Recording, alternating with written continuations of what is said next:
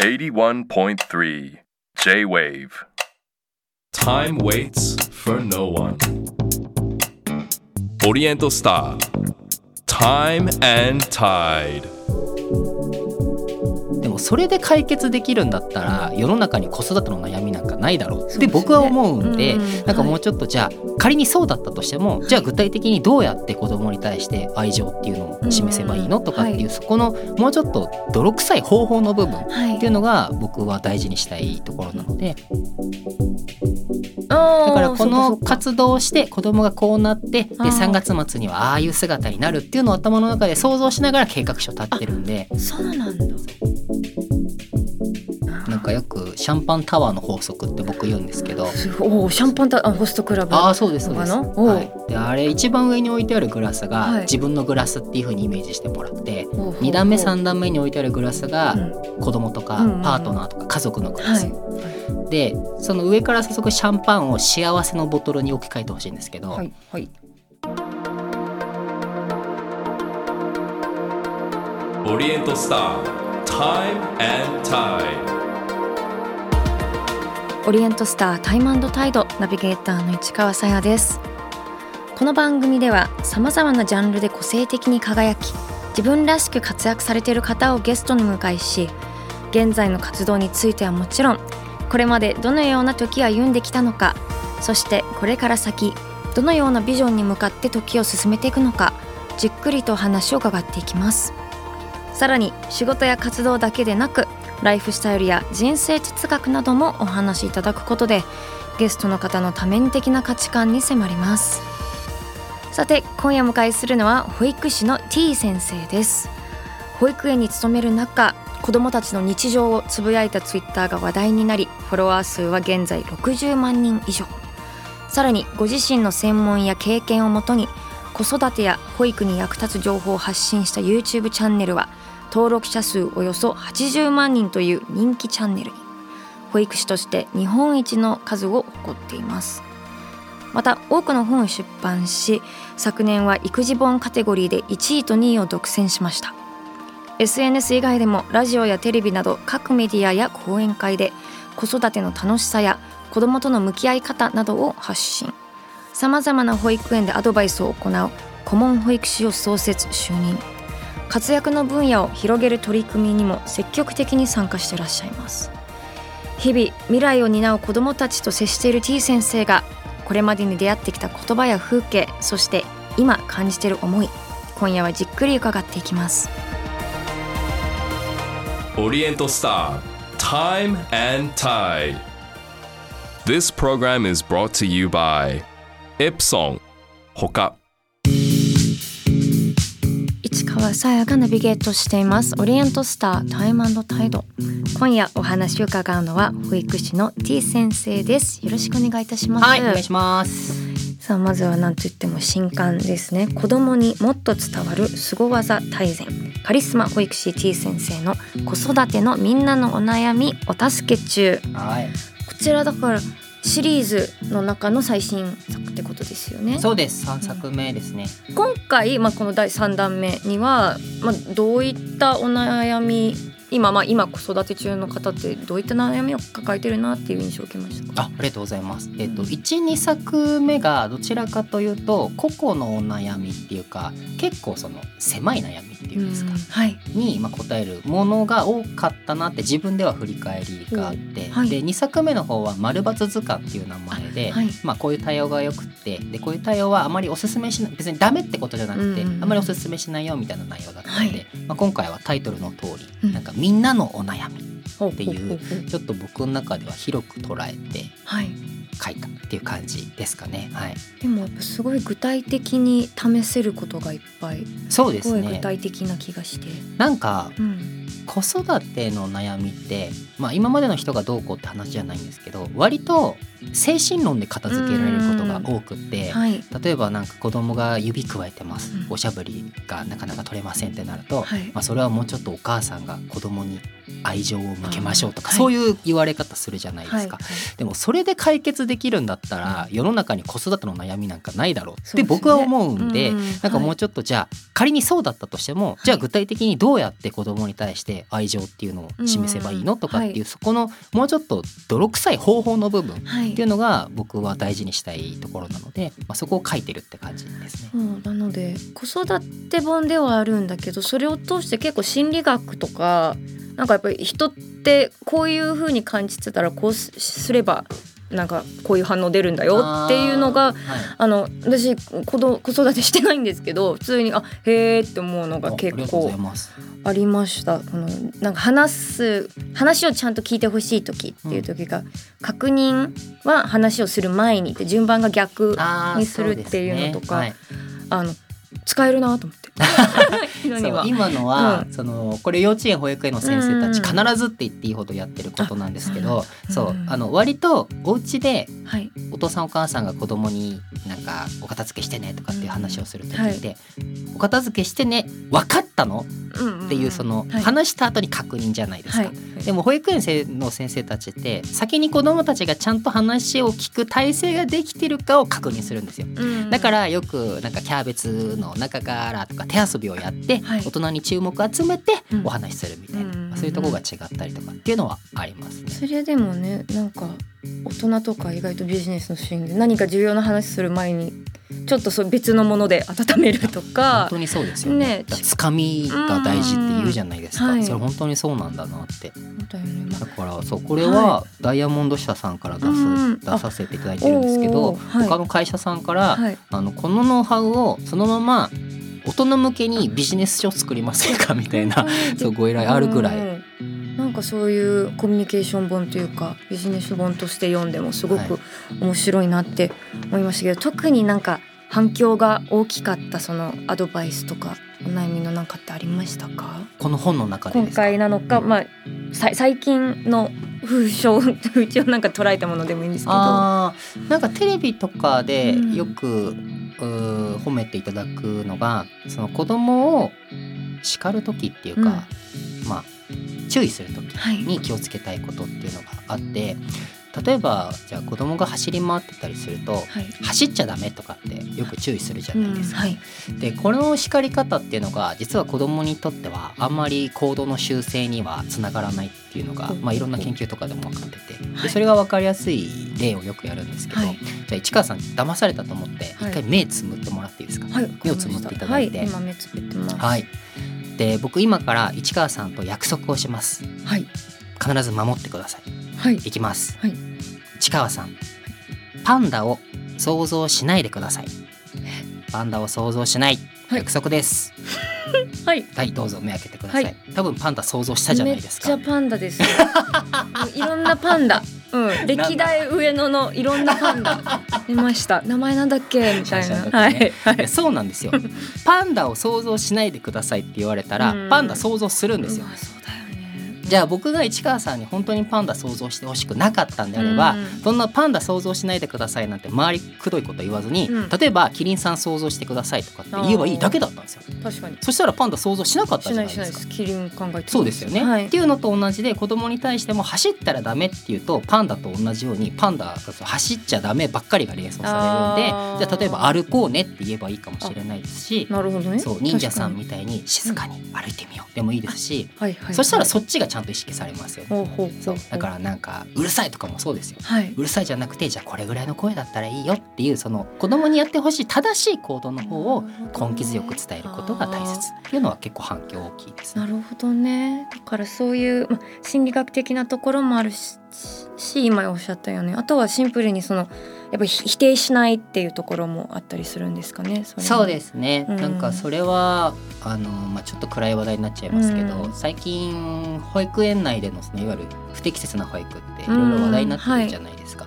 で今業界内でも結構不適切って何が不適切に当たるんだろうっていうのがうん。みんな結構疑心暗鬼になってる面もあって、はい。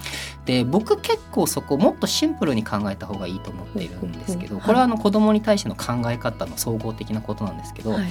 大人に対してしないこととか、うん。大人に対して失礼なことっていうのは子供に対しても同じく失礼なことだしやっちゃいけないことっていう、はい。これだけなんじゃないかなって思うんですよね基本的には。はい。例えばまあ不適切なものとして結構上がったりするのが、うん。あのなんか言うこと聞かない子供の腕を無理やり引っ張って連れていくうん。とか、言うことはい聞かない子を暗い部屋に閉じ込めるとか、食べたくないって言ってる子の口に食べ物を詰め込むとか、うん。そういうのが不適切っていうふうに言われているんですけど、はい。大人に対して今の3つしないじゃないですか。しないです。しないですよね。もういい効果はないですよね。そんなことしても。そうそう。はい。だから大人に大人が大人に対してしないこと失礼なことっていうのは同じく子供に対してもそうなんだよっていう、うん。そう。だからそこは僕の中ではかなり気をつけて接してる部分ですかね。はい、Time and Tide. 81.3 J-Wave オリエントスター Time and Tide 今夜は保育士の T 先生をお迎えしています。さあここからは時を遡り過去です。もうそもそもなんですが、い。保育士になろうと思ったきっかけは何かあるんです？ずっと子供が好きなんですか？そうです。あのーまあ小学生ぐらいの時もはい。お友達の家に行って友達と遊ぶっていうよりは、うん。その家にいる妹弟と遊ぶ方が好きとかっていうのがあってはい。だからそういう頃からも子供好きでしたね。うんでなんかいろんなお仕事がある中でなんとなくいわゆる専門職がいいってずっと思ってたんですよ。はいはい。なんかその手に職じゃないですけど。うん。はい。で例えば小学校中学校ぐらいの時はお医者さんになりたいとか、あープロ野球選手になりたいとか、結構希望に満ちてたんですけど やっぱりそのほらね中学校高校って上がっていくと、はい。無理じゃない？みたいな 現実的なとこ、まあまあいろいろいろんね広いんだな世界はってわかりますから。そう。いろんな人がいるってね。う。まいと思ってたけどそんな野球うまくないかもしれないとかあるじゃないですか。そうでもなかったなって気づく日あります。で別にあの消去法じゃないんですけど、うん。自分が好きでかつ興味があってで専門職ってなんだろうって考えた時に、まあ保育士いいじゃんっていう流れです。いざなったらどどういうイメージと違いましたか？それとも。いや、まあ。もうあの、やばいです。やばい、うん、ギャップがえどっちどっち？いいギャップ？悪いギャップ？悪いギャップ。悪いギャッ あ嘘、プまあどっちもある。どっちもある。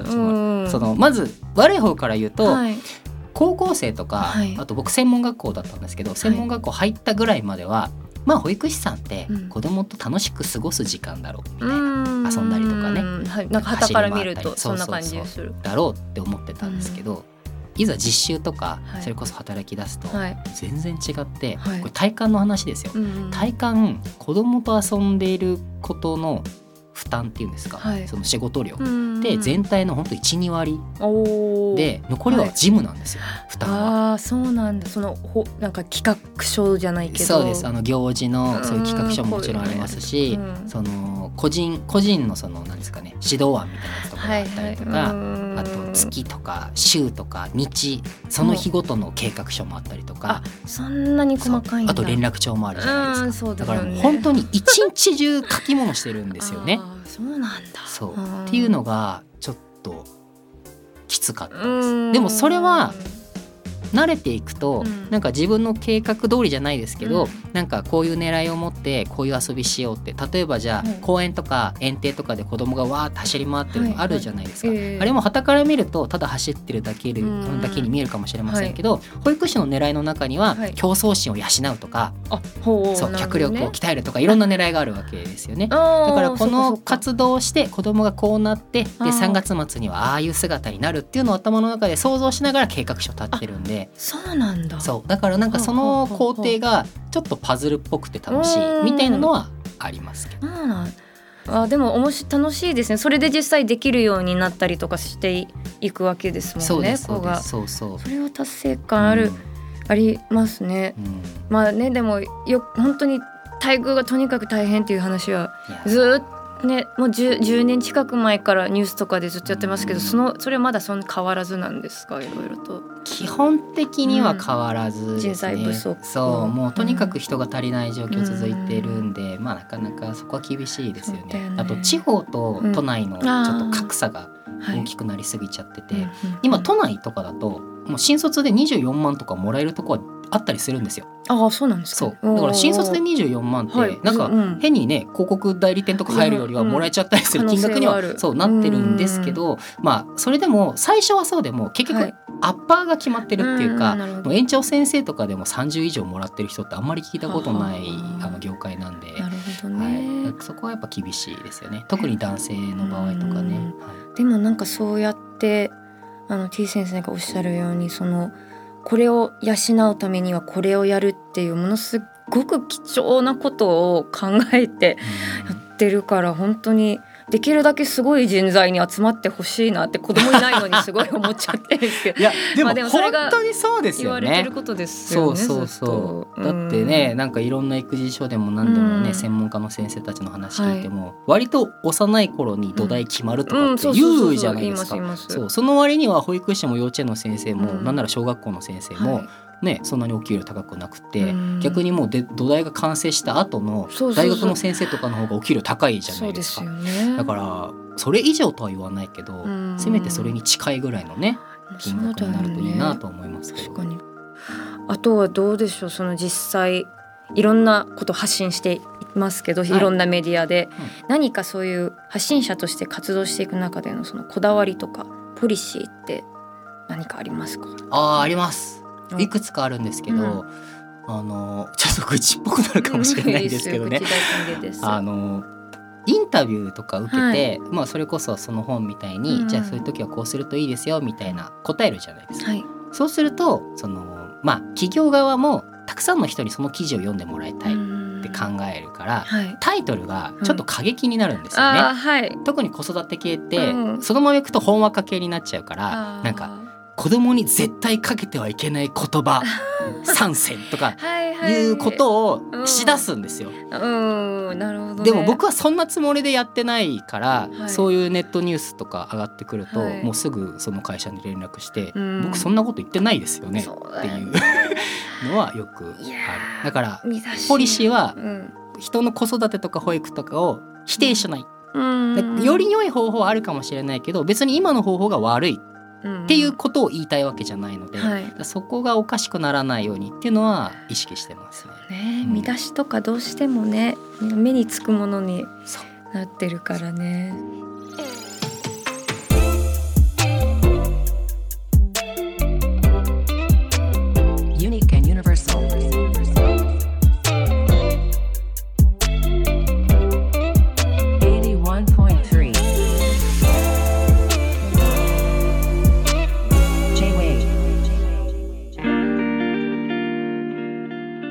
市川さやがナビゲートしています。オリエントスタータイムタイド。今夜は現役保育士として子育てや子どもとの向き合い方についてさまざまな情報を発信してらっしゃる T 先生にお話を伺っています引き続きお願いします、はいお願いします。さあここからはプライベートの時間についてなんですが誰も興味ないんじゃないですか。いやそんなこと言わないでください 興味あります僕のプライベート興味あります？知りますいや。だってやっぱ生活感そんなやっぱ見えてない気になりますから。はいそれで言ったら市川さんの方がわかんないですけどね。え出してます？プライベート。プライ本当のプライベート出してない。出してないです。あの、出せる範囲で出してる。えっと趣味のこといっぱい話してるんですけど、はいはい。本当のプライベートは多分出してないです。そういう日々の。そうあの多趣味っていうことは僕もあのもちろん重々承知してるんですけど、は いね、そう。なるほど。よく気づきました。ちょっと。あんな見抜く人なかなかいないですけど。そうなんです。そうなんです。でちなみに今日朝何したんですか、プライベートドプライベートは何したんですか？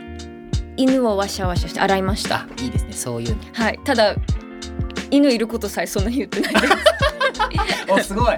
ドプライベートですね。まあそんな隠してるほどじゃないですけど、はい。それこそ本当誰が興味あるんだろうと思ってるんだけど一応お聞きします。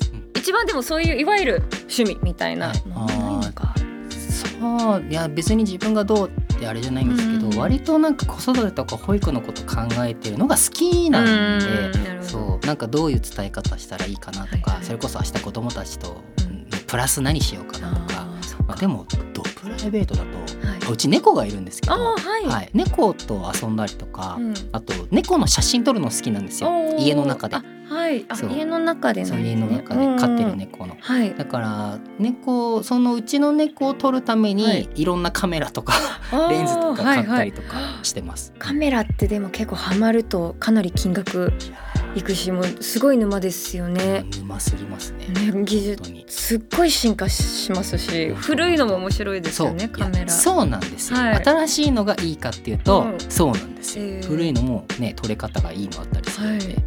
えー、な猫は何猫マンチカンです。あら可愛い。見てもないけど。い。いやマンチカンみんもう無条件で全員可愛いですよ可愛い。え足短くて。いいですね、はい。じゃあ一番のリラックスはその猫とそ写真撮ったりゴロゴロしたり。うそうです。でもあの悩みがあってはい、んあの子供たちと関わる時って、うんうんうん。なんか言ってしまえば甘やかしたいなって思う時あるんですよ。ああやっぱそうなんですね。そう。子供がこうやって言ってきた時に、はい。あのなんだろう。保育士としてははい。できないけど、うんうんうん。やってあげたいなって思っちゃう時あるんです、ええ。でも我慢してるから、はい。その我慢してる分をもう猫に全部出してるんで、なるほどね。めっちゃ甘やかしそう。もう夜中の2時だろうが3時だろうが、はにゃんにゃん泣いて、うん。ご飯欲しいって言ったらもう起きてご飯あげるとか。あっていうのをやってたらもう、はあなんていうんですか悪習慣がつい ちゃってもう僕も猫も寝不足みたいな、でもそこでそのちょっと甘やかす熱を発散してあちょうどいいバランスなんですね。81.3 J-Wave オリエントスター Time and Tide. さあ市川さやがナビゲートしています。オリエントスタータイムタイド今夜は保育士の T 先生をお迎えしています。はい。これまで現在過去そしてプライベートについてお話を伺ってきましたがここからは未来です。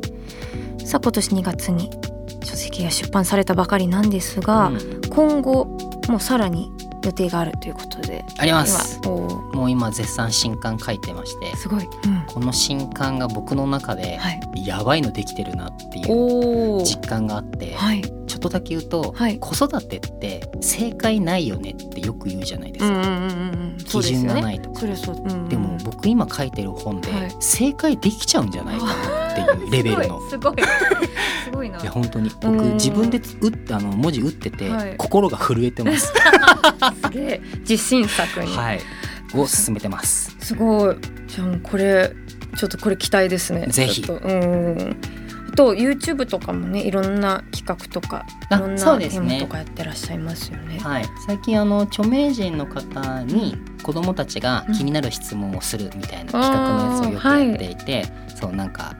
あの経済学者の方とかに、じゃがりこってどうやってできるのって成田さんに聞いたりとか。成田悠そう介さん。ですそうです。もう出てらっしゃるここに向けて出てくださったことあるあれそうなんですね子供と接してるのが全く想像つかない そうですよね。ね。そうそうそう。じゃがりこって何できてる？えなんておっしゃったんですか成田あのご本人はやっぱり分かんなくってあのじゃがいもでできてそうだよねっていう回答をしたんですよ、はい。まさかの。イェール大学の助教じゃがい授 じゃがいもでできてそうだよねそうそう。まあ間違一って番そうバカっぽい回答してくださった なんか子供に子供に質問返すのっていいですよね。あそうですね。そういうところはね。一緒に考えようみたいな、はい、すごい素敵な方でした、うん面白そう。はいまあ、その企画を、うんうん。まあ、引き続き進められたらいいなって思ってます、なるほど。えちょっとそれ。のいつか市川さんも。えぜひ。やりえでも答えれない。絶対答えれない。いいんですよ、うん。答えられなくても。本当ですが、はい一緒にね子供と考えるのできるかな。あとはどうでしょう。ちょっと広い話ですが、はい。これからの時代こういったまあ教育だったり子育て成長なんか必要になってくるものってどういったとこだと思いますか？あー多分必要な要素ってこれからもどんどん増えていくと思いますしあとはいろんなその多様性とか含めて選択肢って増えていく一方だと思うんですよ。でそれ変わっていくその世の中とか子育ての環境に親御さんたちが全部一個一個ついていったら大変じゃないですかうん。はい。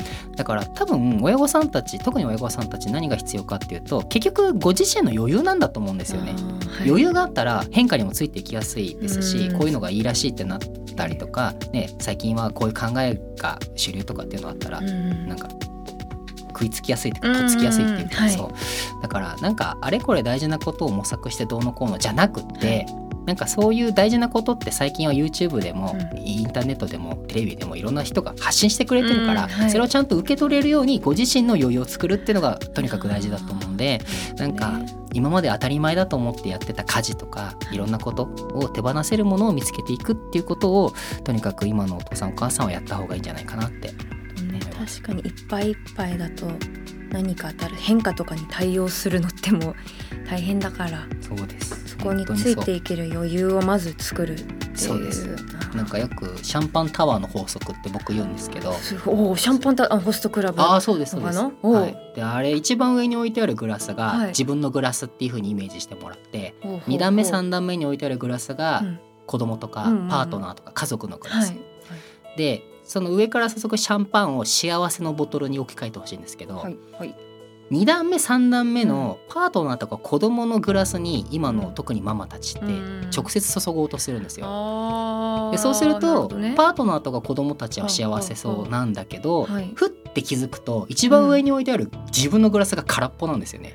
なるほどね。それに気づいた時にめっちゃきつくなるんですよね。うん。今までは子供のためにとか家族のためにって思ってやってたことがはい。空っぽだって気づいた瞬間に子供のせいでとかうん。家族のせいでになっちゃう日が遅かれ早かれ来るってないるう。ね。だからぜひ一番上の自分のグラスから注いでって自分から溢れたやつをはい2段目3段目っていう意識が大事なんじゃないかなって。ねまさかホストクラブとかのあのなんかチャラい演出がこんないい話になるとは はい。チャラい演出まあ実際直で見たことないけど ちょっと全然今後ちょっと見る目が変わりそうだなと思ったけど、確かにそうね。自分別にね自分だけ優先しろっていうわけでもなくうん自分にいろいろ目を向けて満たされてないと人にねを満たすような余裕ないよっていうこことですね。とです。確かに。それはでもなんかそういう親とかまあパートナーの人もそがいる人もそうだけど、うんなんかちょっと部下とか後輩いる人もね、はい同じような感覚持って接するのもいいかもしれないですね。そうだと思います。さあ最後にまあでも未来に向けてって多分ちょっと重複しちゃうかもしれないんですが、何か今後やってみたいこととか夢とか何かありますか？僕子育てってうん。世界共通だと思うんですよ。うん。あのやり方とか考え方とか価値観は違えど多分子供と接する時に大事なことって同じなんじゃないかなって思うので、はい。なんか日本国内だけじゃなくて海外のはい。先生たちにもなりたいみたいな。ああはい。そう。もう T 先生って言ったら、うん。あのこんまりさんっていらっしゃるじゃないですか、あはい。お片付けの。ええ。あの片付けイコールこんまりみたいな。ね。そう。だから子育てイコール T 先生を目指してやろうとで思ってます。もね全然 YouTube とか字幕つけたらガンガンもう一瞬で広がる 土台はできてますから、うんそこすごい。を目指したいなって思って待おります。いや楽しみにしてます。ありがとうございます。さあ最後にですねお迎えした方にエプソンの時計オリエントスターを選んでいただいています T 先生がセレクトしたのはどちらでしょう？はい、クラシックコレクションからクラシックセミスケルトンです。はい、こちらはクラシックなデザインに大人の落ち着きと高級感あふれるクラシックセミスケルトン。T 先生こちらを選んだ理由は何ででしょ今ちょっとつけてるんですけど、うおなんかあすごいかっこいい、文字盤が白で、うん、で、なんかこの周りがはい。銀色でちょっと、なんですかね、清潔感あるじゃないですか。そうですね爽やか。そう。でうん。僕青好きなんですよ、はい。だからこのバンドもちょっとネイビーっぽいあ青のやつで。そう。さりげないネイビーでいいですね。ね。なんか白いお洋服に映えそうだなと思ってこれ選びました。すごい。とってももうめちゃくちゃしっくりきてます。本当ですか？はい似合ってますか？そういうにも。はい素敵です。嬉しいです。たくさんつけてください、はいオリエントスタータイムタイド。今夜のゲストは保育士の T 先生でした。ありがとうございました。こちらこそ。ありがとうございました。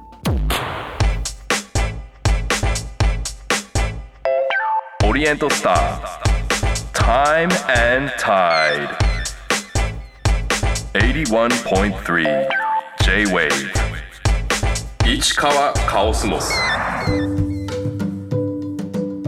さあ今夜のカオスモスですがまずは東京工科大学の学長香川豊さんの回の感想です。えーとラジオネーム I'm here say nothing さんからいただきました。ありがとうございます。研究者の方のお話聞くのは初めてでしたが意外と気さくな話し方だったので安心しました。私が思い描いていた研究者と違ってトップ集団に入りたいという発言には意外性を感じました。研究者はてっきり競争とは無縁だと思っていたのでトップを見せてあげたいという発言には驚きました。香川さんがアメフトをやっていたのでその影響もあるのかなと思いました。早く香川さんが発明した CMC のエンジンで海外に行きたいですね。というそうセラミックのねエンジン作っとセラミックの素材をね作ってらっしゃいますけど香川さんは。そうねでもアメフトの影響どのぐらいあるのかあんまりないのかなって私は逆に思いました。その研究者はスポーツ選手と一緒っていうところにあのっていうふうに香川さんおっしゃっててとにかくその1位じゃない1位以外は意味がない評価されないっていうのは多分なんかその競争心とかっていうより本当にそのなんだろうこういうあの金その実際なんか大人の事情とかもいっぱい関わるような気がしてやっぱ研究って開発ってものすごくお金がかかることだからそういった本当にでもスポーツ選手もそうですよね1位の人じゃないとっていうなのでそういった側面も結構あってシビアなその常にトップじゃないと評価されないっていう自分で自分をあの上に上に目指すのをし続けなきゃいけないっていうところも似てるっていうふうに私は捉えてでもかっこいいですよね。私も意外でした。続いてはえっとラジオネーム翔吾さんからです。香川学長の世界トップの研究者なのに周囲におもんばかってくれてでもプライドはきっちりある感じの人柄が素晴らしくお話配置をしました。こんなに熱を込めて話してくれる学長だったら学生は学校楽しいだろうなと思います。熱に耐性のある複合セラミック注目していこうと思います。そう。研究者でありながら学長やるってやっぱよく考えたらやっぱすごいですよね。めちゃくちゃ忙しいのに来てくださったんだなっていうのはちょっと時間経って改めて思いますけど私もとってもねお話しするの楽しかったですね。結構時計選びのね観点が全部やっぱそういう研究者目線だったのも面白かったしそのスピーカーにセラミックが使われてることによってちょっとその音の違いが分かるとかあの直接の研究の内容がちょっと違うけど香川さんだからの目線の話ももっといろいろ聞きたかったなと思いましたね。さあそしてこのポッドキャストではこのカオスモスがロングバージョンになっています。私市川が皆さんからいただいたお題についてゴニョゴニョとお話ししていきます。さあ今回のお題はクッキーでございます。というのはですね私日本に引っ越してきて一つびっくりしたのはクッキーの違いだったんですよアメリカと,、えー、と日本の。あの日本のクッキーってほとんどサクサク系だと思うんですけど私が育ったそのアメリカクッキーは基本柔らかいっていうのが柔らかいっていうのが基本であのサクサク系は多分そのビスケットとかクラッカーとかビスコッティとかに属するものであのソフト系のクッキーが一般的ではなくもうクッキーたるもの柔らかいっていうそれぐらいあのなんだろうはっきりと定義がもう違うっていう風に感じます。例えばあのなんだろうどこかの国ってもうたこ焼きがすごい硬かったとするじゃないですか。そうするとあこれはなんかポリポリ系のたこ焼きだじゃなくてもうたこ焼きじゃない他の何かになるわけじゃないですか。それがもう日本とアメリカのクッキーの違いかなって思いました。だからもうそれぐらいもうあのーカリカリだったらもうクッキーじゃないかもぐらいな。もちろんカリカリの種類もあるはあるんですけどクッキーイコールちょっと柔らかいという。ただあのただただ柔らかくないっていうのが一つポイントであのやっぱこの複雑なテクスチャーがものすごく、えっと、ポイントなんですよ。理想のクッキーの食感はものすごく多面的であの1枚でいろんな食感が楽しめるっていうところがポイント。まず外は本当に外側はちょっとさっくりなんですよね。あの歯切れがあって。で中はしっとり。でよく言われる食感は英語でチュイ。チュイって言ってあの日本語で直訳すると噛み応えとかにあるんですけどただねちょっとニュアンスが違う気がしてもちもちより歯ごたえがあってただちょっとねっとりとくっつく感じだからなんだろうあえてそういう擬音をつけるとなんだろう無知って感じなのかな。なんだ難しいんですけどアメリカ人はやたらと注意っていう食感のものが好きで日本の流行ってる食べ物ってよくあのあもちもちとかふわふわとろとろってあると思うんですけどあーすごい注意だっていうのはあのよくあるその食レポの言葉。で注意がまあ好きかなっていうところで正しく焼いたクッキーはさっくりの外側そして注意なその中間層そしてさらに真ん中はグーイですね グーイグーイっていうのはこれも直訳翻訳すごい難しい、えー、と感覚言葉なんですけどとべトロトロよりベトベト？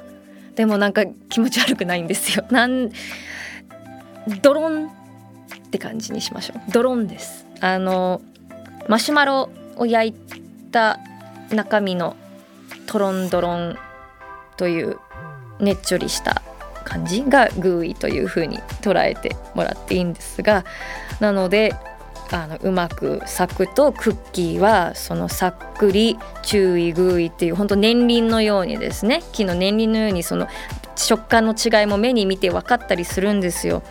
なので私が作る時はですねあの出してまず結構クッキーの生地を作りまして結構まん丸のままピンポン玉みたいな感じで、えっと、そのクッキングシートに置きます。で一回オーブン入れて途中で取り出してちょっとだけあの崩れ始めているそのそのクッキーをさらに、えっと、円に広がるようにバーンって一回出してあのトレーごと一回どっかに叩きつけるんですね。まあ、そのそうやってねパンって当たることに当てることによってちょっといい感じにその真ん中から広がってって外側がちょっと薄くなるからちょっとだけカリッとサクッてさっくりとしてで注意の中間部グーの真ん中っていうところでやっぱそれがもうクッキーだなって思いますね。あのーまあ、卵の黄身の割合とかあとそのブラウンシュガーの割合を増やすとその注意さがちょっと増すとかその柔らかさを、あの調整できるんですけど多分アメリカでは実際もう生地になっているものを買うっていうのが一般的ですねもうそれを切るかあのスプーンですくってあの今言ったように置くかっていう感じですぐねつまみ食いして生地のまま食べちゃうんですよね。ですなんかでみんなに言うとそれドン引きされるんですがもうそういう食べ物がもう今アメリカにあるぐらいでクッキードーっていうんですが生で食べてもいいクッキーっていうとんでもないものが出てましておそらく私ぐらいの世代の人たちが子供の頃につまみ食いしてたのを大人版を作りたいというちょっとアホな発想から来てあのあの卵とかその小麦粉もちゃんと処理したものを入れてそれの専門店とか、まあえっとニューヨークだったりとか、まあ、アメリカ全土にありますね。そうねだから子供の頃の夢をなんか大人になって叶えてるとってもあのなんだろう危ない発想の店だなと思いながら私はいつも帰る時に食べちゃってますね。ちなみにクッキー焼きまして日数経つとどんだどんな柔らかい注意グーイなクッキーもちょっと硬くなり始めます。その時ですねそうならないように食パン一切れと一緒にジップロックに入れて保存するとちょっとあのしっとりが長持ちします。こんな話誰が聞きたかったんでしょう？失礼いたしました。こんな感じででもお送りしていきますこのポッドキャスト。内川に話してほしいお題他にありましたら募集しています。お願いします。番組のウェブサイトメッセージから送ってください。そしてメッセージをいただいた方の中から毎月リスナーの方にオリエントスターの時計をプレゼントしています。ご希望の方は時計希望と書き添えてください。プレゼントの詳細番組のホームページをご確認ください。皆さんからのメッセージお待ちしています。以上カオスモスでした。オリエントスター Time and Tide 市川さやのナビゲートでお送りしてきたオリエントスタータイムタイド。今週もさまざまなジャンルで個性的に輝き自分らしく活躍されている方をゲストに迎えし現在の活動についてはもちろん現在に至るまでどのような時を歩んできたのかそしてこれから先どのようなビジョンに向かって時を進めていくのかお聞きしました。さあ今夜のゲストは保育士の T 先生でした。子育てをまあしてない身としてどういう話伺えるのかなと思ったんですけど子育てしてなくても使えるようなコミュニケーション術をたくさんお持ちでとってもね試したくなるなっていうような具体的な話をいっぱい聞けました。あとはその最後に伺ったあのシャンパンタワー理論もこれはもうなんかいろんな人間関係に対してそうだなって思って別にそういう親が子供にとか上司が部下にとかじゃなくても自分がその周りの友達にとかやっぱり人にだけ注いでも自分が空っぽになってったら全く意味がないから自分に注いでそれを溢れるぐらいな風にまあ幸せを考えていくっていう感覚。それがまあ余裕を持つことなんだなって言ってて。ねなんか言葉で言うのは簡単実践するのは難しいことなんですけど T 先生のいろんな技とかを使ったらできそうだなっていう気にすごいなりましたね。さて次回のゲストは元お笑い芸人で現在は日本唯一のアートテラーとして美術の面白さを伝えてらっしゃるトニーさんです。時代を超えて愛される美術作品を新しい視点で楽しむ方法トニーさん流アートの魅力を伺います。オリエントスタータイムタイド。ここまでの相手は市川さやでした。Oriental Star Time and Tide. This program was brought to you by Epson ほか